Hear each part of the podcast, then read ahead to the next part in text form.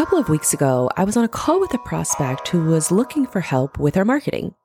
She had paid for a freight broker training course where she would be able to work under the company's MC number when the training was completed. Only when she was done with the training, the course owner ghosted her and she was left without a pathway forward. This was really heartbreaking to hear because very few people can afford to drop a couple grand on a training course that doesn't lead to an actual job. So I posted about it to LinkedIn, and man, the freight community really came through. Hello, everyone. Blythe Brumleve with DigitalDispatch.io, and I'm pumped to say that I love the logistics community that has been built up over LinkedIn within the past couple years.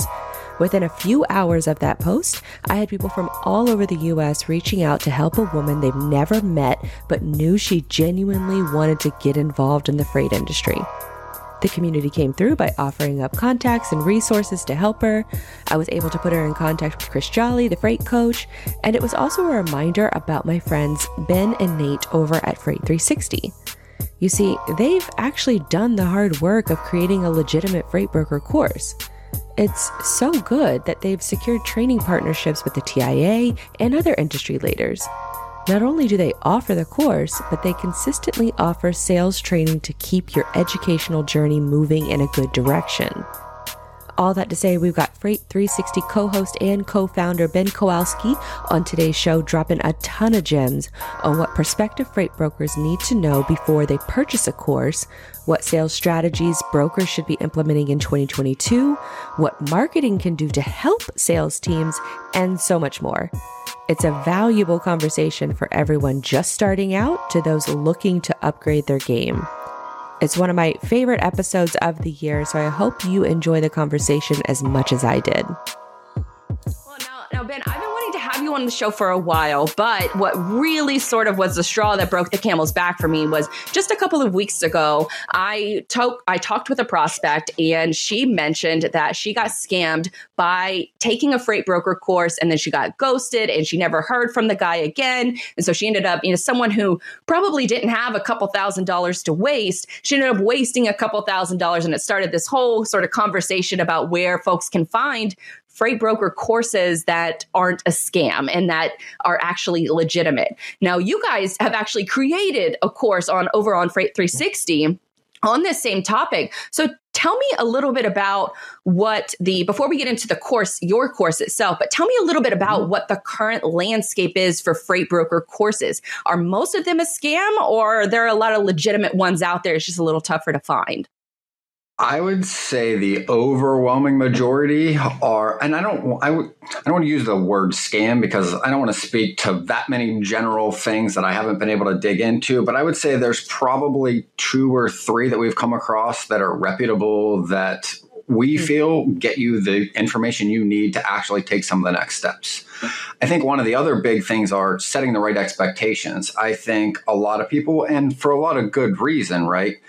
People are jumping in and want to get into the industry. It's prevalent. It's in the news. People are aware of it during the you know holiday season. It, there's no shortage of publicity towards our industry now, and I think that's done some benefits and some drawbacks. And I think one of the drawbacks are people are looking to just profit by putting anything together and throwing it out there and saying, "Hey, here's a freight broker course." Because the reality is, is the bar and the barrier to entry to starting a, break, a brokerage is pretty low. So you could mm. technically get away with saying you've provided all the information necessary to succeed.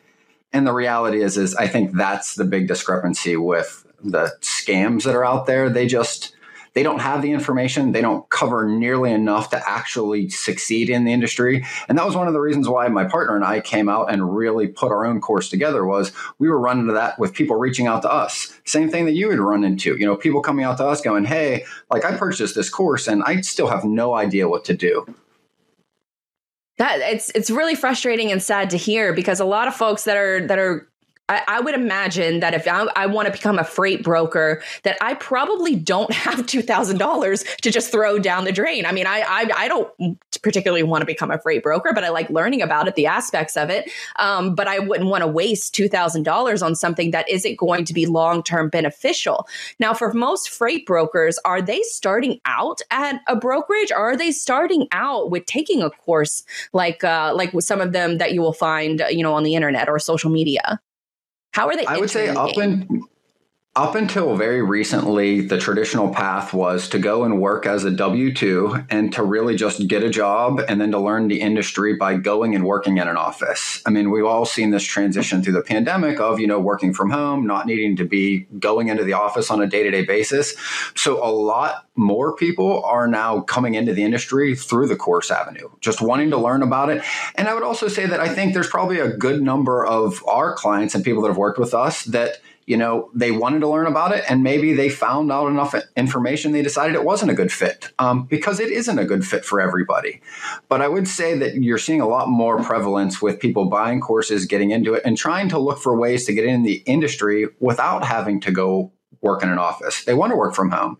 And i think it's a viable option. It's one of the few careers i think that are out there that without having a formal education if you will you could absolutely come in and if you really put the time and the effort into it, you can make a very good living in this industry. And I don't know that that's the case in really a lot of the other industries that I've worked in throughout my life.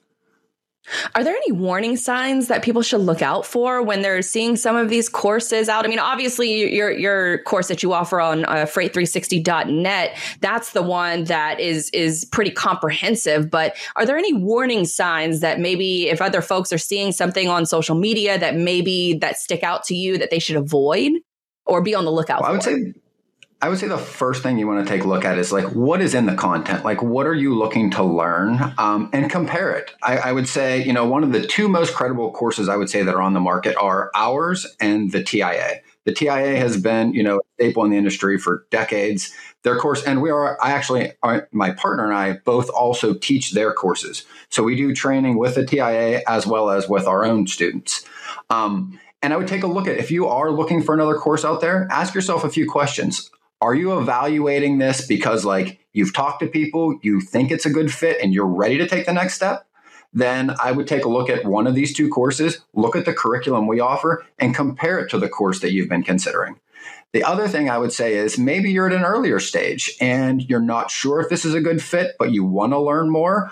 We put a ton of free content out on our website for this very reason. And back to what you were talking on earlier, I mean, a lot of that stuff we do intentionally for SEO, but also almost everything that is our, in our course is covered in another video. It's covered in a podcast. It's covered in a blog. So if you are at this stage where you're not sure if this is the right fit but you're maybe about ready to take a jump and buy a course take a look. We put all this out there for this very reason. So you can get the information and you can make an informed decision before you purchase. We want people to be able to kind of be at that you know decision where they know it's a good fit before they kind of jump into our course or even coach with us. So that's why we put a lot of that stuff out there free to the market and for everybody to help evaluate the I other options that. out there.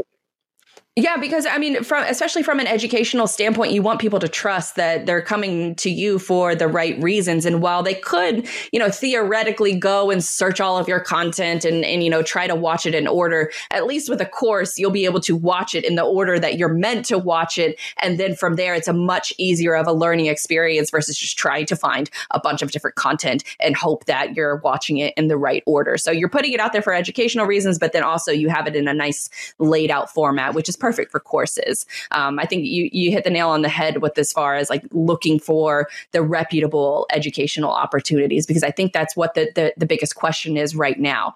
Now, as far as your career, let let's back it up a little. How did you get into the world of freight, and and how did you find yourself, you know, at, at a point where you wanted to start teaching other people to join the industry? The interesting thing was I got recruited into it. I didn't even know that the industry existed when I got recruited into it. I my background was in finance. I was a lender, um, so I dealt with banking. And when I moved to South Florida, I was looking at banks to work for, and one of the larger brokerages recruited me, called me in for an industry, said, I, I think this would be a good fit for you." And honestly, after one or two conversations, one I was astounded that I just wasn't aware of this massive industry, right? 800 some billion dollars. And I just had never heard of it. But two, just all of the aspects of it just really, you know, kind of struck a chord with me. It's fast pace. Um, there's always areas to improve. You've got uncapped ability to earn. You get to work with a lot of great people. And I really like the fact that in this industry, you get to work from everybody from the blue collar all the way through the bureaucracies and the aspects of like corporate finance that I've enjoyed. You really get to see all of it. And that was kind of how I got into it. Literally just got recruited into it, didn't know anything about it, and just have enjoyed it ever since. now, As it kind of related. No, go ahead. I, I was going to say, well, what's what's the catalyst that that made you say, okay, well, I want to start creating content around this. I want to start a podcast. Which your podcast is great, by the way. I got it linked in the show notes of where you can find it. Um, but it's one of my go tos, especially when it comes to the sales side of things that I I just don't get exposed to enough. But with your podcast, why did you want to start a podcast? Well, to be honest, it was the podcast first started as Midnight Freight Broker with my partner, Nate Cross. He had started about three and a half years ago, I think, give or take. We got connected because he was a recruiter for an agency model, tried to recruit me when I was working with this large brokerage years ago. And it's one of these things where you don't know where you're going to meet people in life. And him and I always just kind of clicked. And as things transitioned into the pandemic, um, him and I were both looking for things where we could talk a little bit more about freight and a lot of the things you were talking about. There's a lot of disinformation in the industry. There's not a lot of communication between parties, not a lot of communication between carriers and brokers in some ways, and carriers and shippers, and how any of this operates.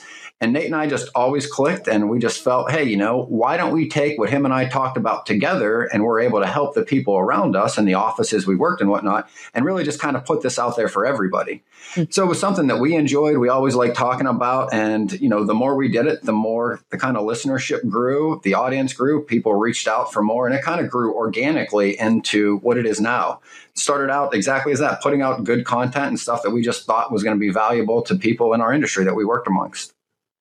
Now, with how many people that you talk to, uh, from newbies to the experienced pros, are there any common questions that you're getting asked on a regular basis? Because you also offer, you know, consulting and coaching calls as well. So I imagine that you're hearing a lot of questions throughout your conversation. Are you noticing any like similar trends of, of the common questions that people are asking? Absolutely. I mean, so the most common question we get from the brokers and brokerages we worked with that are already in business, right? I would say the biggest issue that we work on with our clients is like, well, how do you grow? Which is the first thing that everybody wants. But it's how do you get there, right? Because most brokerages have the same bottleneck, which is they've got a lot of business, they're running, they're profitable, but they don't have enough time. They don't have enough time to bring on the next person, then to be able to delegate some things off their plate. And it's always just trying to manage the capacity of the actual broker, right? How many customers they're talking to? Are they getting enough trucks? So that's, I would say, the biggest growing pain that we work on with brokers that are probably in existence is how do they get to the next step? How do they scale up to the next level that they want to be? Whether it's, you know, five to 10 million or 25 to 30 million, wherever that is, it's the same process and we work through that with them. I would say How the biggest question. Go ahead. Oh no, go ahead. What's the biggest question? I was going to say the other large question that we get from newbies is just really what it's like. And I would say that the one thing that I really try to get across and that Nate and I try to talk a lot about in our podcast, it's one of the things I feel like we say over and over again is that this is a simple industry, but it's not easy, right? It's mm. difficult and you're going to deal with a lot of rejection, right? And if you want to go and start a career and build your own book, setting the right expectation up front and getting people to understand that like you're going to be told no or hung up on somewhere between 60 and 80 times a day. And it's going to be for a few months, but the payoff is large if you're willing to put yourself through that. That I mean, God, I cannot imagine making 60 to 80 phone calls a day. So bless y'all that are out here who are doing that. Well, how can marketing departments or even like one person marketing teams, which is what most brokerages are, are lucky mm-hmm. to have, how can marketing help these new brokers that are entering the space or even established brokers? I think marketing plays a very important role because we live, I mean, we all know the economy we live in. I mean, you guys, you can talk about it every week on your show, right? The digital aspect of it. When we have somebody reach out to us now, it's not even like it was five years ago. Like we expect there to be an online presence. We expect to be able to go and to verify the person that reaches out to us is who they say they are. But there's also this intangible, I think, of like, what is the feel you get when you go to this company's digital place of business, right? It's not the physical, it's not what the building looks like so much anymore. It's what is the presence? What are they doing out there in the market? What are they, what are their advantages? What are they doing? What are they like? And I think that's one of the things that really helps support the sales team, as well as just having additional resources when they're going and they're following up to be able to provide the things that are, they're being asked for.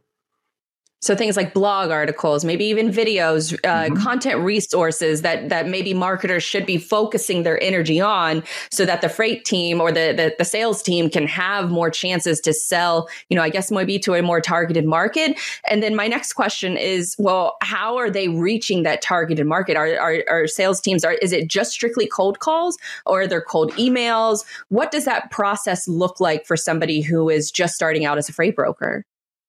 So it, I would say what we advise is it's predominantly phone calls that are moving the needle, right? So you need to have the human interaction to be able to, because all sales is at the end of the day is a transference of emotion, right? We're on the phone, we're trying to build enough trust and credibility that the person we're speaking to believes that we're going to follow through with what we said we would, right? I mean, it's as simple as that. So it's very hard to move that emotional needle or to build trust through written text. But mm-hmm. written text provides a very good it's it's another tool in your in your quiver or you know in your arsenal that is going to help you get to that phone call right and especially with a pandemic when everybody went to go work from home or people shifted back and forth from being in their office to working on a loading dock the phone lines that we all depended on to prospect prior to the fan- pandemic kind of went out the window where lots of companies are working off their cell phones or they, people don't have landlines at their house and they're moving back and forth from working from home to working in the office. So I've seen email become way more effective after, the, I mean, you know, in the past year or two since the pandemic started than it has ever been in the industry. And I think the primary function that we advise it's used for is don't try to close a customer on an email, but it is a great way to get in front of a customer and to get them onto the phone. Then you, you know, do what you can on the phone to try to move that needle, build trust. And then you mix in some texts and you mix in emails with it. So you have other things. I wouldn't say it's in any way strictly verbal on the phone, but mixing those things together helps you get a little more effective at getting people on the phone. Does that make sense? How are you it, does definitely because I think that especially if people are working for from their mobile phones, then you probably need to make it short and to the point. Um, don't write out these you know thousand word emails where people just. It, I feel like the email inbox is already so overloaded that if you're prospecting, I feel it, it would probably be much better of, of a success rate if you're just quick and to the point. Um, but what about as far as like leads itself. How are how are brokers finding the leads? Is it just simply you know a, a, book of cold leads that you know the sales team has looked at before and then just didn't want to touch? Or are they you know finding you know i guess email lists to buy online? Or, or how are they finding the leads to begin with so, on the, first point I wanted to cover on what you said in regards to the emails, the one thing I would absolutely get across is if you are sending emails to a prospect, it should be no more than three to five statements, sentences, hmm. no more than that, maybe even two to three. Because to your point, these paragraphs that are all about us, that we want to tell them everything that we know and what we're great at, right? They're not no one's reading those. Like no one's going to sit there and spend 10 minutes in the middle of their day reading an email about how great we are that we wanted to tell them about us right? It needs to matter to them. So keep that in mind when you're when you're composing these emails. Now as it relates to leads right the one thing that i also love about this industry is just about everything right? Everything that i can see in your shot and everything that's behind me got to where it was at some point on a truck right? So whether you're walking through a grocery store whether you're christmas shopping or whether you're literally just walking down the street there are tons of things that you can prospect. And why I point that out is I think one of the more interesting ways to go about finding leads is to start with what interests you, right? And and transportation, there is no shortage of finding prospects. So let's say your hobby, I don't know, maybe you're a hockey fan, right? You can find every supplier of every piece of hockey equipment and then prospect them. Because guess what? Mm. That's something you're interested in talking about. You can talk to that person who, by the way, his livelihood is selling hockey equipment, think about how much easier it is to build rapport and trust with somebody when you both have that shared interest, right? So one of the things we absolutely advise is like start with what interests you. If cooking's a hobby, if there's a sports team, if you are a country music fan, like you can do shipping for venues, you can do shipping for the products that are going to do that. Anything that interests you, there is a prospect that you can find. That's where I would start there. The other kind of categories are And if you're working with like a larger brokerage or even a smaller mid-sized brokerage or even a small brokerage, you should probably have a pool of leads. And these are great for your new your new reps, the people getting into the industry. They're going to make a lot of mistakes. We all do when we learn. So you want these people to be able to call through leads that are maybe I don't want to say less valuable, but ones that there's not that big of a deal. If you make a mistake, you hang up and you move to the next one. Low risk, right? So the lead list, the things that you can buy, those email lists, if they're low cost and they get you some phone numbers, it helps get some of the people that maybe don't have any leads to call the reps. So there's value. I wouldn't say there's value in like we're hoping to close a lot of business through those types. Now the other category, I would say the final is the ones, the companies that are a fit for what our brokerage does every va- every brokerage out there should have a value proposition whether it's selling on communication maybe it's that you guys do predominantly building materials out of the southeast maybe you do produce out of california. Whatever that value is whatever your niche is that you focus on then i would look for the companies that you really want to go after that are in that niche those are the ones that I would say should make up about 10% of your prospecting, right? You've got 70%, which are your bulk. You've got about 20%, which are what you're interested in. And then you should have 10%, which are, I don't want to say like your whales, because it's not necessarily the size, but they are they are the ideal customer for your brokerage. They're the companies that you really want to work with, right? The ones that you don't care if it takes a year or two to get onboarded. Once you do, you know you guys would be a great fit. Those are the ones where you want to do research. I think you need to be digging into LinkedIn, understanding who the points of contact are, and really understanding what that company's value proposition is so that you could have really good conversations with them you want to extend those conversations out a little bit longer and you want to kind of play the long game with those because they're more valuable and you're not just looking to move a load and move on. You really do want to establish that long term relationship with them. I love all of those tips because it, from the perspective of even, you know, finding the things that you're interested in. I used to work with a sales guy that would go to grocery stores and he would go to the frozen section and he would look at the manufacturers on the back of each package and he would just write them down and then he would go home and that's how he would prospect. Um, so I, I, I, love that those, all of those added bonuses and, and tips that you just dropped. Um, but bringing it to the podcast for a second, what about you and Nate? What, what do you, you guys have covered a lot of topics in the past. Do you have any plans of what you're you're you're going to cover in 2022? Um, is the podcast how is the podcast going to evolve, or is it going to evolve? If, because if it ain't broke, don't fix it. It's a little bit of column A, a little bit of column B. Um, we've put a lot more effort into YouTube over the past six months. We've probably been on there about a year and a half, so a lot more effort there. We're putting a lot. We're putting our entire podcast on YouTube. We're doing now at least one, or if not two, videos a week. So we're doing a lot more on that avenue to have more video content. Um, the other thing is, I mean, we're about to hit a pretty big milestone. Hopefully, by the end of the year, we're going to hit 100,000 downloads. So that's something that we've been really excited about. And then, kind of for next year, content and stuff that we're pushing and looking to move forward, we're doing a lot more webinars, we're doing a lot more live trainings. And one of the things that I'm really excited for is as we've been growing our YouTube channel and driving more and more traffic there, is just doing more kind of like free trainings out there where we're going to be able to interact with our audience, answer live questions. We did one yesterday actually with DAT. We had, I think it was right around 2,000 people sign up, but I mean, it was great the thing with those is you can't really kind of interact with the people in the interview and you know in the webinars you can only field a couple questions at the end so one of the things i'm excited for is to be able to actually utilize that feature of youtube is to be able to like engage with the audience as we're kind of going through the training topics that's awesome because especially from the interactive, you know, starting to really build that community aspect. Now, are there any is there anything that you do in your content that you think that uh, other people, other brokers should be doing as well, or should they really just be focused on you know hammering the phones and and email outreach? I think you need to have a presence. I think you should be out there covering all the things that you've kind of gone gone through, even just in the 15 minutes before you kind of brought me on, I think SEO is a big portion of that, right? Because people are looking to verify, even if you are reaching out, you need to have this other avenue. And I think that's really important that you're out there, that you have a presence. I think that having these blogs are really helping with organic search. Because again, regardless of how you contact or the prospect reaches out to you, it's valuable also moving forward that they know you're involved in the industry, that they know you're on top of these things, right? This also helps handle some objections that you might not ever have to deal with because you have this content out there, right? Like ethics, credibility in industry, what to do when things go wrong. These articles on your website that your customers can read help answer the questions that are really in the back of their mind anyway, right? And I think that's absolutely valuable. But again, it's still it's I mean it's like a full contact sport and the full contact in our sport is still the phone. So I mean, if you want to get where you're going, absolutely I would say a lot of your effort still needs to be there in conjunction with everything else we've kind of discussed. I love it. Use your website as the final nail in the coffin for your sales tools and then also hammer the phones.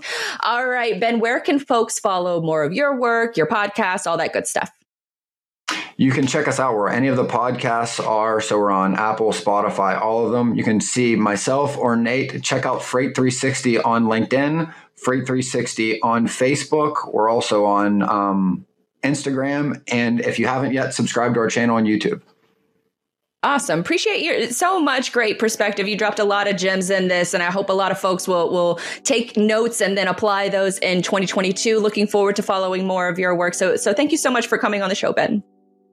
You as well. Always a pleasure.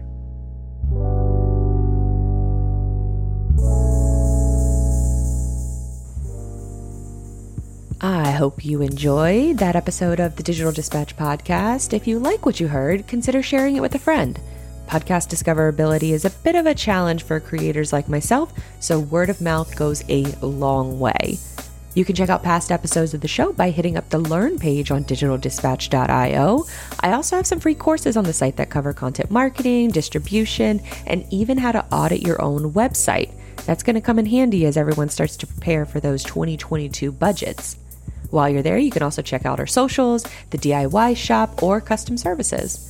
Until next time, I'm Blythe Brumleve, and I will see you real soon.